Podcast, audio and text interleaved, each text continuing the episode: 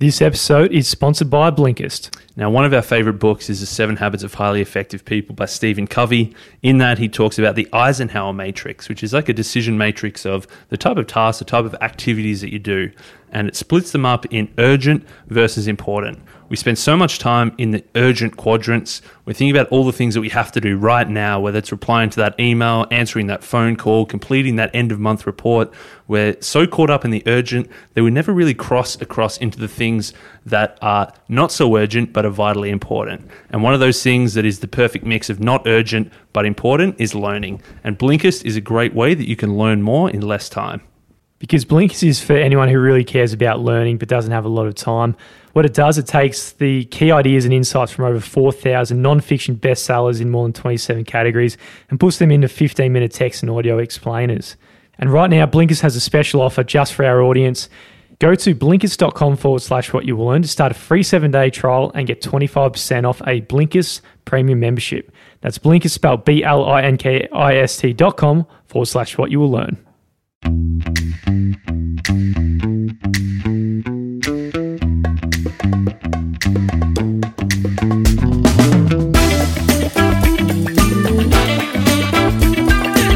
Welcome back to What You Will Learn. My name is Adam Ashton. And my name is Adam Jones. Today we're taking you through the best bits of the defining decade by Meg Jay, why your 20s matter and how to make the most of it. Why your 20s matter and how to make the most of it, mate. How old are you? 29 and 360 or so days, I guess. Well, you're about to hit 30 this week, so I just wanted to read this book just before you left your 20s just to make sure that you made the most of them. How do you reckon you went? Might have a lot of shit to do in the next five days. no, I good. think I did all right, mate. I'll give myself about a six and a half, seven. Oh, no. First half of my 20s, probably a probably a Mm. probably a negative six. and then second half came home a bit stronger. Nice. Too good. Well, Meg Jay says that the key lesson is that your 20s matter. You know, everywhere we people are thinking, oh, your 20s don't matter so much. It's just the beginning. It's still time to have fun. You're only just finding your feet in the world. You can sort of put off some of the major things until you until your 30s. But she says that two thirds of your lifetime wage growth happens in the first 10 years of your career. More than half the people are married, or at least they're dating or living with their future partner by age 30. And your personality changes more in your 20s than in any other period of time in your life. She says 80% of your life's defining moments are going to happen by the time you hit mid 30. I think that is the case for a lot of people. If they, if they went to university, it's graduation, it's finding that first partner, it's marriage, it's buying your first asset or a house or anything like that. So a lot of your big moments happen in this period. That's it. Meg says that this book, whilst it's pitched at people in their 20s, it's also very important for people who are either parents of 20 somethings or teachers or coaches or mentors or bosses of 20 somethings or anybody who was 20 once in their life, which I guess is a good way to sell a book. It's not just for 20 year olds, it's for everybody. Bit of a shoehorn that. she says that, but I think it really is just for people in their 20s. this is um uh this is I'll throw myself under the bus here. And Jones man, if you if you think back to season three, the word serendipity was used a lot mm. just after you read the Black Swan. And then season four, the word optionality, I reckon you used every second episode as well. I reckon season five could be my turn. I reckon the intention or intentionality is a word that I reckon could come up a lot from me. I really like that idea of intentionality that came out of this book. So if mm. you've heard me saying it a lot recently, or you'll be hearing me say it a lot in the in the future, it's thanks to Big Meg Jay.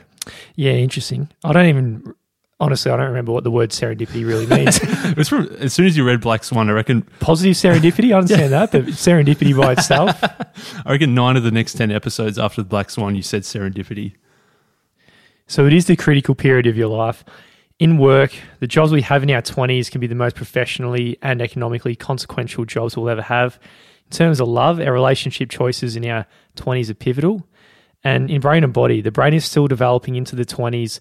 So the wiring we're putting in now sets up for adulthood. And we hit peak fertility rates as well. We, not me being a male, females. There's a story of a young woman named Helen. She went to visit Meg Jay, who is a, a, a counselor specializing in 20 somethings. And Helen was going through this, what she called an identity crisis. Straight after high school, Helen had given up everything. She moved to Indonesia. She worked in a yoga retreat. She was out there seeking inspiration. She didn't know what she wanted to do with her life, so she said, I'm looking for this lightning bolt of intuition. At the time, her friends sort of envied her casual lifestyle because they'd all gone straight to the real world and hit corporate jobs, and they wished they could have this fun, fun loving lifestyle hanging out in Indonesia. But she realized that when she hit her late 20s, the friends that used to envy her were now pitying her. She felt totally lost and she had no idea what to do next. Got another story here of a man named Erik Erikson. So he's a blonde haired German dude whose father left when he was a baby. On his third birthday, his mother married a local doctor and he was raised in a Jewish tradition. So he felt really out of place. At the temple, he was teased for just being a bit too pale, and at school, he was teased for being Jewish. So after high school, he travelled around Europe, vagabonding, sleeping under bridges, looking for inspiration, begging for food, he wanted to be an artist. Then later in life, he got his shit together and he wrote a bunch of books and he ended up winning a Pulitzer Prize. So Erik Erikson here has got a very different story to Helen, and he's the one who coined the term identity crisis back in 1950. So they're two very similar paths up till this point, but it was at this critical juncture where Erik's life took a turn. He got his he got his shit together and went on to do some pretty amazing things. And Meg Jay was telling Helen that it's it's about these critical things that you do early. So when Erik was 25, he started teaching at a school. When he was 26, he started training. He went back to college to study. He met some influential people. By 29, he'd earned his degree in psychoanalysis. In his 30s, he moved to the USA. He taught at Harvard, Yale, Berkeley. He wrote several books. And so at this time of identity crisis, he actually started doing things. He wasn't just floating around looking for inspiration. He realized he needed a bit of intentionality about his life. Yeah, you get a little excited when you say that word now as well. It frightens me a little bit. That's okay. That's one of, I reckon, probably six or seven that uh, will come during this episode. Yeah, I'll look forward to them. so the identity crisis here, and then there's two different ways you can react from it all. But the ones who take the time to explore and also had the nerve to make commitments at this time, they're the ones who construct the strong identities that are going to help them going forward. You got higher self esteems and more persevering, and you're more realistic. So Helen had been doing the first part of that equation. She'd been exploring and trying to work out what she liked, but she missed out on that second part of the equation, which is taking a few risks, making a few commitments along the way. So for Erik, he made that commitment where he decided that he wanted to teach and then he decided that he wanted to study, whereas Helen was still floating in, in the exploring phase. Ultimately, you need to start somewhere. No one can expect the perfect job straight out of college. Generally, it's probably going to start with a lower level job, something you think that you're going to be interested in. And from there, by actually experimenting and trying things out, that's when you truly start to understand yourself and build a bit of an identity for yourself. You know, throwing back to the book range, the true understanding of yourself and your match quality, which he said, it's not from introspecting, it's not from sitting there and thinking, what do I want to do with my life? It's from actually getting out there, making a commitment, maybe in this case, starting a low level job and trying it out rather than just thinking about it. So after seeing Meg Jay, this is what Helen did. She went out there, she got an admin job, she was working as an assistant in an office. She was doing a good job, she worked hard, she learned things and developed her skills. And one day, she was lucky that a movie director spent a few weeks working in her office and she liked Helen even though she's working as an admin person. This guy, he liked her work ethic a lot and thought she'd be great as a cinematography assistant. And now Helen, she's working in LA on big movies. A few years later, Helen bumped into Meg, and she actually had a, an, a couple of interesting things to say. Helen said that I would have never believed it, but not a single person asked me about my GPA or what school I went to. All of those things were out the window once I actually started working and developing a bit of capital and a bit of identity for myself. Helen said that she wished she'd done more during her first few years. She wished she'd pushed herself to take some more risks, develop a wider range of skills, explore a wider range of jobs and ultimately she wished she'd experimented more while she was younger and made a few more commitments. Yeah, I really like these ideas of both exploration and commitment. I think a lot of people out there, including myself, for say 20 to 25, is just all about exploration, right? just going out there, traveling the world, partying, just doing new things and new experiences, which I think's got a lot of utility in itself, right? It's a good mm. time to do it because you're not carrying some of the weight and the burdens that you do as that are put on you as you get older. But at the same time, if you do it wanderlessly without any medium to long term commitment, you might just waste your whole 20s and then end up in a very bad situation. I think 20 somethings feel a lot of pressure that they need to work it all out and they end up thinking about what they want to do with their life. But this thinking is ultimately very unproductive. The quote from the book says, You can't think your way through life. The only way to figure it out is to actually do something.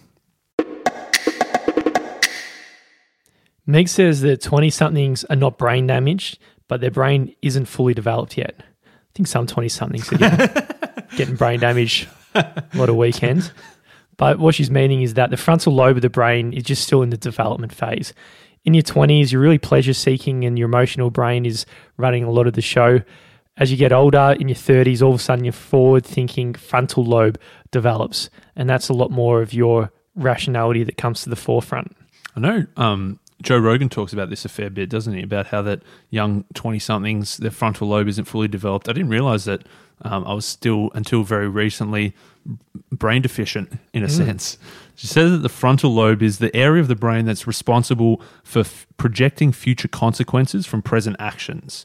So it's sort of this mental simulation that we go through. We, we weigh up the, the pros and cons of any action that we take, and it provides a bit of an override for any socially unacceptable behavior that we're thinking of doing.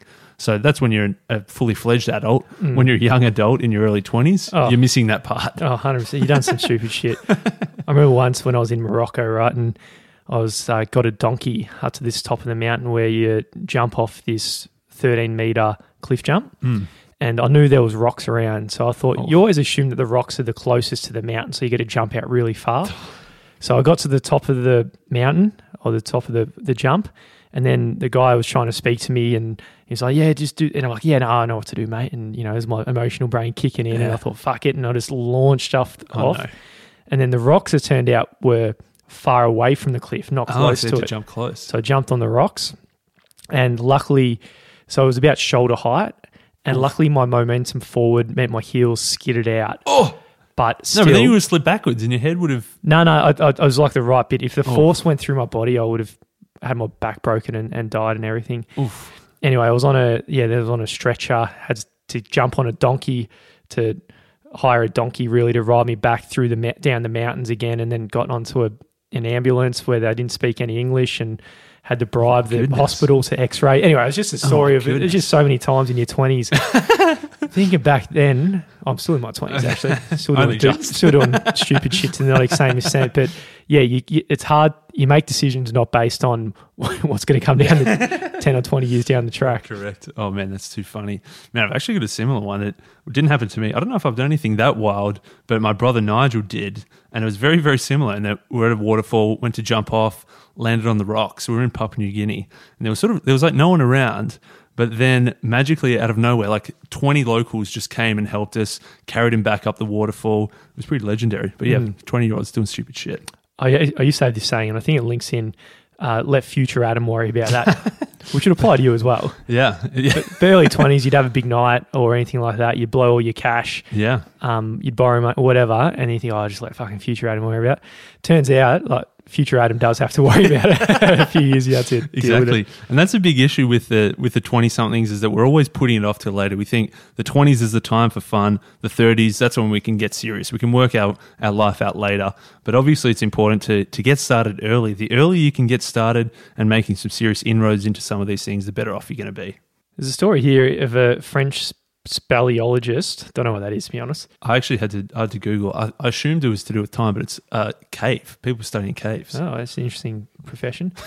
but the cave researcher went down into a cave, as you'd imagine, and he was isolated from all external sources of light, sound, temperature to get an understanding of how the human brain understands time without these external signals. So it's basically just guessing how much time elapsed after being underground for about 25 days and it turns out that he was actually down there for two months. so he was what? He was off by 60%. Yeah. So time passed more than twice as fast as he guessed. It's pretty wild. You pop down to a cave, think, oh, yeah, I've been down here for three and a bit weeks.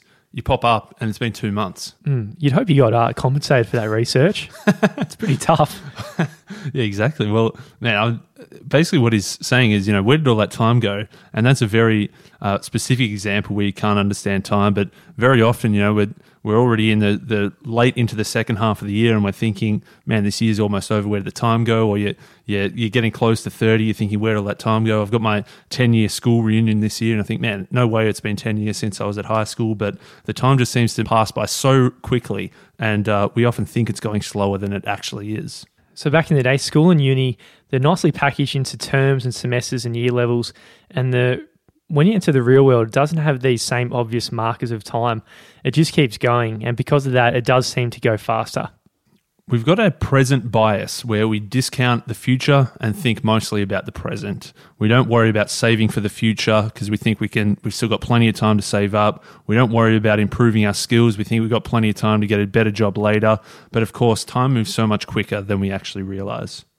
She's got a study here of the impact of virtual reality of seeing yourself in the future and how much you actually put away for your retirement savings. So the first group, they were just going through their day to day lives, and like everyone, they put away $73 per week. But there was a huge difference when they put a virtual reality headset on a group of 25 year olds. And in that virtual reality headset, they saw older versions of themselves going through the future. So basically, when you're seeing that, you realize that the future is actually coming to you, and future Adam and hmm. 20 years from now, Adam is actually coming. Hmm. So, because of that, they're a bit more compassionate to that future person and themselves. And they ended up putting away $178 a week. So, well, that's two and a half times the yeah. amount. Yeah, exactly.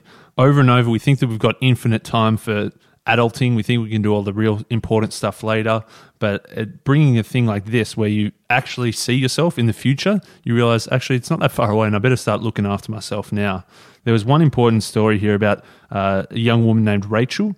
She was a, a bartender at a restaurant. She was initially studying public health. She was doing a master's, but she dropped out. She didn't like the field of health research, so she was working at a bar just to fill the time before she decided what to do.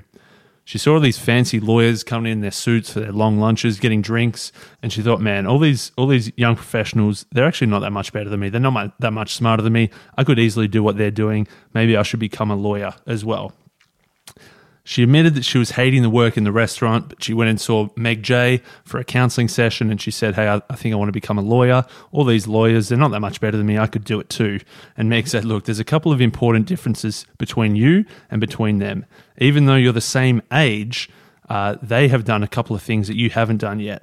Firstly, they've studied for a couple of years to do the LSAT, the law school admissions test. Secondly, they've gone through a couple of years of law school. Then they've done a whole bunch of important things. They've got some reference letters, they've built their networks, they've put in job applications, they've done interviews, they've done summer internships. So even though Rachel thought it was a, a short road between where she was now and becoming a lawyer, there was all these things along the way that she didn't realize was still ahead of her.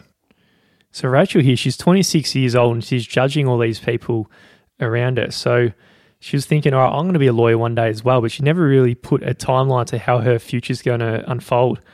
She said she wanted to start law school before 30, right? So in the next four years. And simultaneously, she said there's no way she wants to work in a bar when she's 30 years old. But she never really intentionally, there you go, Ooh, there you go, you got one. put these things together, right? If she's going to go to law school at 30, she's going to be working in a bar not only when she's 30, but probably when she's 35 years old. Yeah, if you've got one year of studying and then three years of law school and then another year to pass the bar, and then you're, you're probably looking for your, th- your first job when you're like 36. And then when you're doing the math here, that it's taking this long to study, if she's putting off this, you know, Meg was saying, okay, well, is is family something you want to do? Do you want to have do you want to have kids? And she says, yeah, I do, but again, that's something for future Rachel to worry about. I can do that later. Well, Meg was saying, okay, well, if you're thinking, you know, if you want to have your first kid, you know, do you want to be studying whilst you have your first kid, or are you going to have it in your first year of work? So either you've got to you got to wait until after you're established in your career until you can have a child. And and Rachel says, well, I don't really want to be an older mother. So Meg is saying, look, these timelines aren't adding up. If you're going to put it off and put it off, put off having a family, put off having kids, put off starting your career, put off studying, everything's going to come crashing at some point in time. You really need to start doing all of these things now. Start getting serious now. She says that having a life in your 30s doesn't mean starting your life in your 30s. It means getting started now so that you can prepare yourself. So she says this defining decade in our 20s, that's the time where we need to create our own sense of time. Don't just let it just wither away. Be very yeah. be very intentional. there you go. With how you actually use this time because the 30s is going to come before you know it and there's going to be these additional obligations that are all going to come rushing in at once, and then you're probably not going to have the life that you thought you could have had.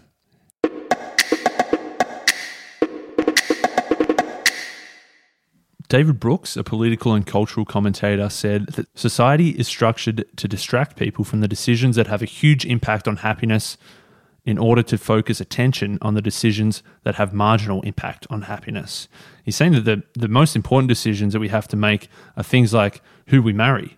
But of course, there's no university course on how to choose a partner. He says we need to go down market to hear about things like marriage being discussed. We have to watch the, the talk shows and the reality TV. There's no upmarket mediums talking about marriage. You know, university education, school classes, books, literature. There isn't that much marriage talk. It's just on the, the reality TVs like The Bachelor. Mm, 100%. I think Big David's on onto something here. If you think about our podcast, we've done a couple hundred episodes. Not a hell of a lot of. Are we upmarket or down market? I don't know. I think we're, I think we're upmarket in in a down market sort of a way. Yeah, I hope so. But it is something that it is. It's got huge leverage and impact on your overall happiness and where your life's going to go. But yeah, we just aren't intentional. Fuck, I'm using this word more than you now. About what we're going to be doing with this decision. The decision of what uh, your, who your life partner is going to be is intrinsically linked to everything else you do in life. We think that the, the school that we choose to go to is such a big decision, but really it pales in comparison to your romantic partner. Even if you get divorced from this person, you're still probably going to be linked over the long term, whether it's financially or having to shuttle the kids back and forth every other weekend. The choice of romantic partner is one of the most important decisions you could ever make. And again, it comes back to this theme of bringing your decisions up front. She thinks that you need to get picky now rather than picky later. And if you start getting picky now, you'll be able to adjust your criteria. So mm. the hmm. best terms of pickiness that she's talking about is being picky on the things that are going to matter in 10 or 20 or 30 years down the track. Not the little picky things now where, you know, at the bar, the partner does something that annoys you, might do a pop off at the. I don't know where my brain went there. That wasn't Corey, might have been an ex partner. but but picky on things like that, that's not a big deal. It's just a fart in the wind. Deal. Think about the things in 20 years' time, right? They're going to be the big ones. Things about like the in law, the family, are they going to be mm. the, the, the, type of family that you want to be entering your life? Uh, financially, how you go with that, and all sorts of other factors, which we'll get into. Yeah, that's it. We're, we're not being we're not talking about picky in the sense of the the little things that might annoy you slightly. We're talking about the big picture stuff. And as you mentioned, that you need to have those criteria set now and, and start testing it out because you might need to change your criteria a little bit. There was a story about a young bloke named Eli who was sent by his girlfriend to go and see Meg because the girlfriend said, "Mate, you need to go and sort your go shit out. Meg. go yeah. and see Meg." Uh, Suck Eli. and the big, the big problem here was that uh, the girlfriend thought that Eli was partying too much, and Eli thought that the girlfriend was too quiet. She wasn't putting herself out there. She was focusing too much on her uni work. She wasn't meeting new friends. If they went over to his family's place and they were playing board games, she didn't really join in the fun. So they were just very different on these two very important things. And so they, I guess they, they both had to realize is this something that's vitally important to us? How important is that in the big scheme of things? So the advice from Meg here is that the two need to be in like before they could be in love. So they had been alike in many ways that mattered. And you have to genuinely like the other hmm. person. Mm. And often these come hand in hand. So Aristotle says we like people who are like us. So Cialdini had this as one of his weapons of influence as well, liking. Yeah, we often hear that opposites attract, but generally the opposites attract for those one off hookups because you want to get a bit of variety. You want to feel as if maybe something you are hoping or wishing that you could be. You see somebody else with those traits and you think, I want a piece of that. But that's generally for the short term stuff. The longer term stuff, you need to be more similar rather than more different. We don't need to be exactly alike, but we just can't be polar opposites like Eli and his girlfriend. One was uh, a full party goer, one was a full workaholic. They were two different people. Absolutely. So the simplest and most widely used model of how you are like the other person is the big five which is pretty much everywhere in psychology, but it's something that I, yeah hasn't really come up on this podcast, but it is everywhere. Yeah, yeah, I can't believe we haven't done it before. Mm. You see it, you see it come up a lot. The big five personality traits spell out the word ocean. It's openness, conscientiousness, extroversion, agreeableness, and neuroticism. So if you look at openness, if you're low in this, it means you're very practical, you're conventional, you prefer routine, you're skeptical and rational. If you're high on openness, you're open to new experiences and trying new things. You're intellectually curious. You're creative. You're imaginative. You're adventurous, and you're insightful.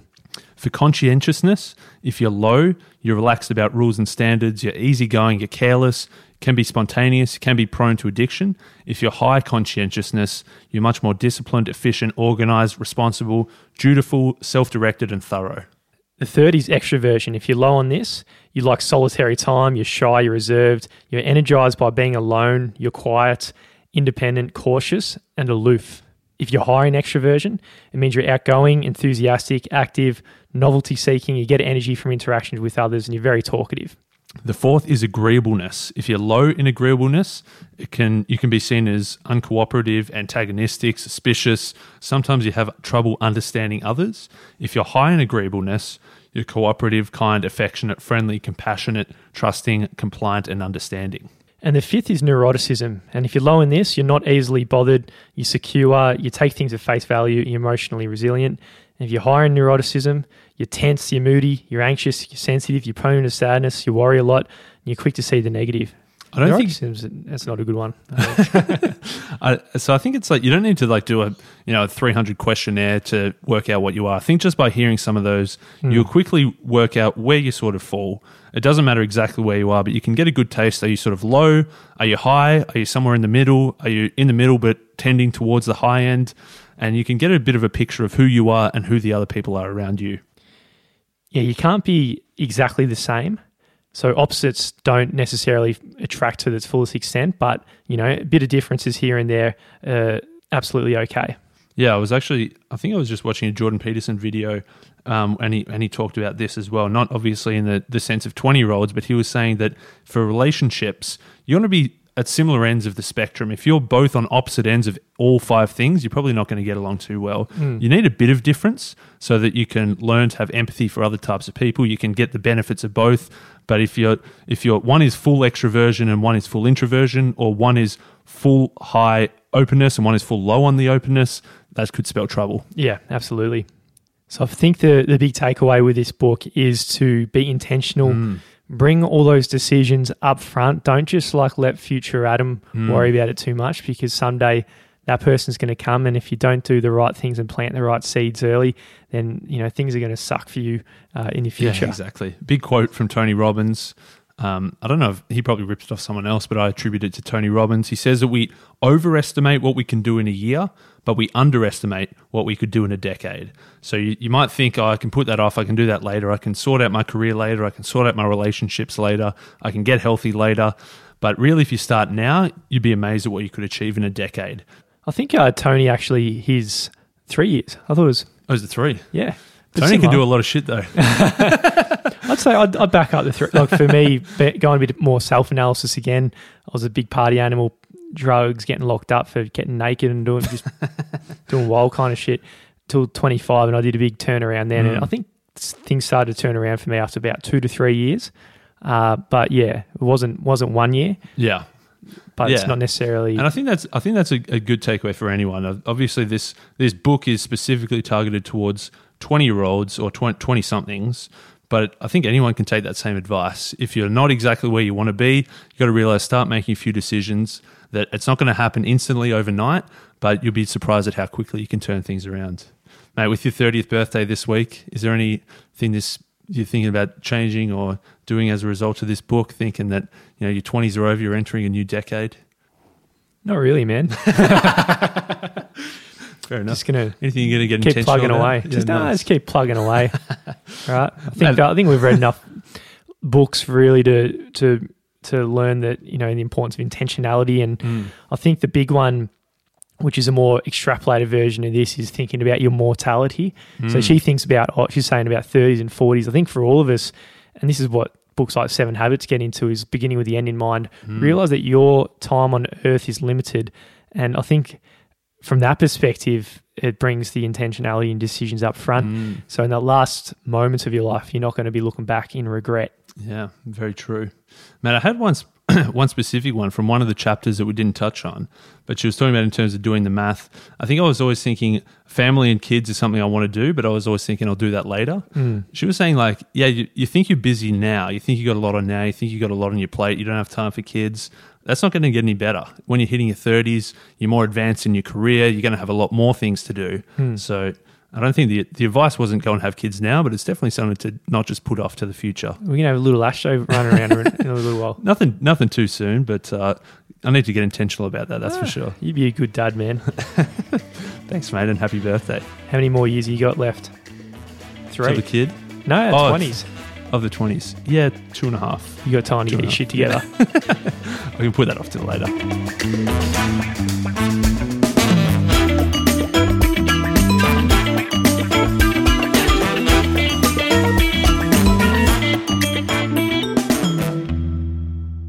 Jones man, happy birthday, mate. Uh, a big happy 30th birthday to the great man Adam Jones.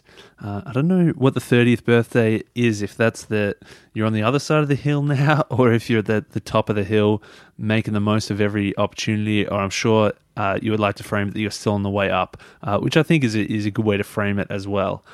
Mate, it has been an absolute blast. The last uh, four and a quarter years or four and a half years, we've been doing this podcast, reading books, seeing each other once or twice a week to share our favorite lessons, discuss what we liked and didn't like about the book. Sometimes have a few a few wars about what gets into an episode and what doesn't, but then turning those into a podcast episode, sharing that with people, and gradually seeing more and more people listening over time.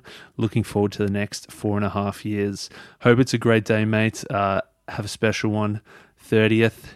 Take some time and enjoy that one.